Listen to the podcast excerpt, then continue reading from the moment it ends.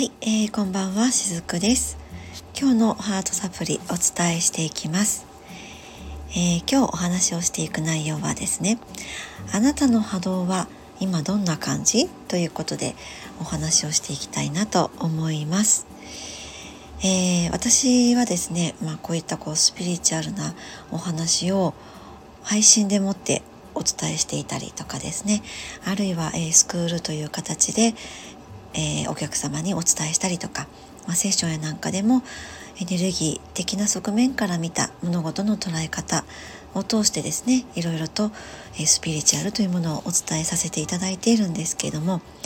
まあ、このスピリチュアルっていうのは、え、究極は誰の中にもあるものですっていうふうにもお伝えするんですね。でも、まあ、それをどうしても私たちって生きていく中で、えー、忘れてしまうことあると思うんです、まあ、どうして忘れてしまうのかっていうと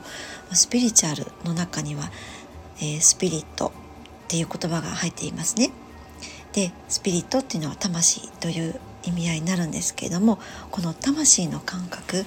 もっと砕けて言うと本能の感覚で生きている時ハートの感覚とも言いますがそこで生きていられる時っていうのは本当に安心感の中に包まれてもいますし、まあ、自分というものを自分がまずは認めていて誰とも比べることもなく、えー、誰かとの間で劣等感を感じるようなこともなくあの自分を満たして生きているのであの幸せの波動の中にいるわけなんですけれどもそうは言ってもえー、社会に出て集団生活の中で生きていくこともありますしもっと小さなコミュニティ、まあ、それは一番は家庭ですよねそういった家庭の中においてもやっぱりこういろんなルールがあって生きていくと思うんですね。まあ、そうしていくとあの感覚ねハートの感覚だけでは生きていくことがどうしてもできない場面ってあると思うんです。そうした時にじゃあどうしたらいいんだろう？どうしたらどうしたらって考えていくようになるんですねこれはみんなそうだと思いますでもそうやって考えて答えを出すということにあまりにも慣れてしまうとハートの感覚っていうのは自分ですらどんどんわからなくなってしまって、まあ、そういった、えー、結果的なそういう状況が、えー、いわゆる波動が下がっているっていうような状態とも言えるんですね。ね、えまあその今日はあなたの波動はどんな感じですか？っていうことでお話をしていきたいなと思うんですけれども、えー、この世っていうのはエネルギーの共鳴で成り立っています、まあ、いわばそれが引き寄せというものなんですけれどもこのエネルギーの共鳴引き寄せっていうのは楽になっているからそうなるし楽でいるから引き寄せがまたたくさん起こるようにもなるんですね。決して執念とか執着でやるものではないんです。楽しくない日常を引き寄せの力で何とかかんとかしてひっくり返そうというふうにするものでもないんですね。まずは自分が楽になることが最初であってそういうふうな楽な波動でなければ引き寄せの波動もやっぱり起こらないんです。波動が楽でさらにその自分が求めるえポジティブな要素に自分自身の波動が合っているかどうかもうそれに尽きるんですね。波動が楽でさらに波動が欲しいとか叶えたいといった現実にマッチしていれば必ず引き寄せっていうのは起きます。じゃあここからちょっとこの配信を聞いてくださっている方にですね、えー、実験をしてみていただきたいなと思うんですけれども楽しくワクワクした人生を送りたいですっていうふうに多くの方がおっしゃいます。けれども楽しい波動っていうものになっているかどうかっていうのは頭の部分では実はわからないんですね。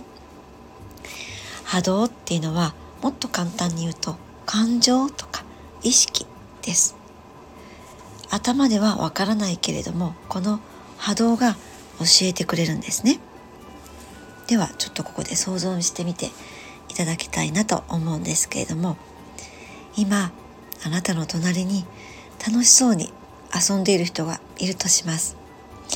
まあ、その方はですね仕事をするのはあまり好きではないみたいですよ。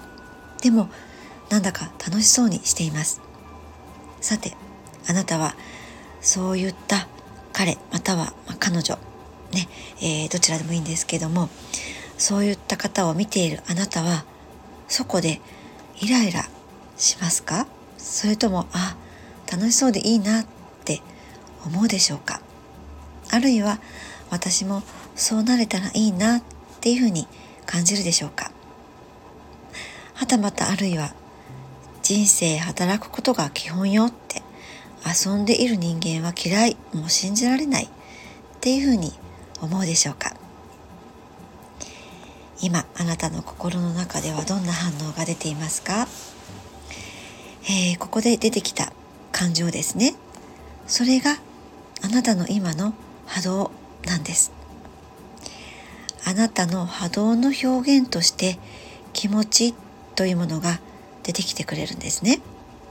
だからいくら頭の方で楽ちんに暮らしたいな頑張らないで幸せになりたいなっていうふうに思ってそういうふうに言っていたとしても実際はそれとは違った反応を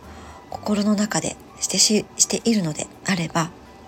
波動はそうはなっていかないということなんですね。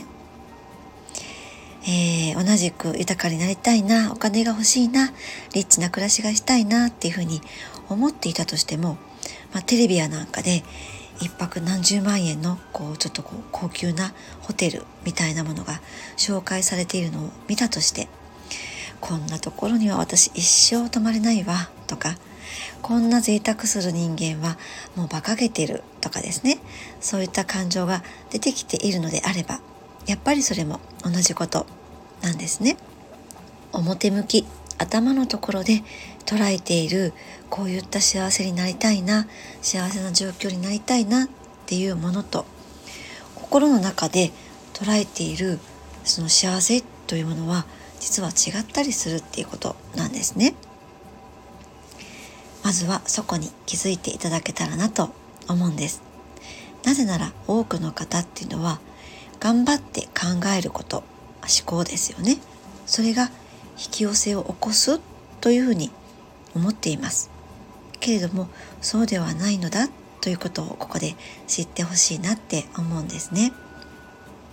まあ私たちっていうのは頭で考えていることと違うことを波動で出しているっていうことは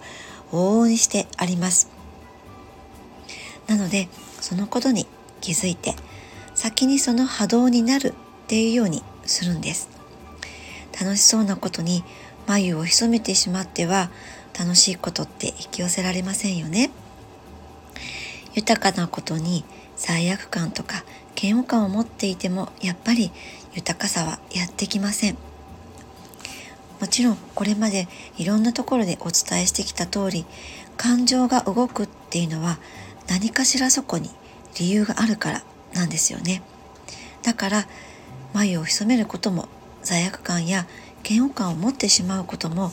決して、まあ、そういったご自身を責めないでいてくださいね。感情っていうのはそういうふうに思い込んできたあるいは思い込まされてきてしまうような歴史が土台にあったからこそなんです。例えば楽しそうな人が嫌いなのは真面目に真面目にコツコツと生きることこそがいい思いができるという思い込みがあったりします。あるいは豊かさを嫌うっていうのはお金に苦労したとかお金にまつわる、まあ、嫌な思い出があったりとかそういったものによって豊かさを嫌ってしまうっていうことはあるんですね。でも今日のポイントはここからです。楽しい人生にしたいのであれば楽しさを受け入れる。目の前に楽しそうな人がいるのも本来はそういったものを羨ましいと思っているからなはずなのです。豊かな暮らしを望むならまずは豊かさを受け入れる。豊かさをポジティブに喜んで味わう。これは身近でできるちょっとした贅沢からでいいと思うんです。本当は毎日がこういった波動のテストみたいな場面ってたくさんなんですね。目の前にあるお題に対してどう反応するかその反応している自分を見ます。そしてそれが望んでいない方向に動いているのであれば望んでいる方向に自らベクトルを変えてあげるんです。でもそれも決して無理やりやるのではなくって優しくやってあげてください。これまでベクトルを向けていたそんな自分のことも認めて受け入れてあげつつやんわりとベクトルの向きを変えていってあげるんですね。そんな風に日常に接していくとあらゆる場所にたくさんのテストがあることに気づけるようにもなります。そこで気がついて感情をシフトできればおのずと波動も変わっていくんです。はい。今日のメッセージはいかがでしたでしょうか？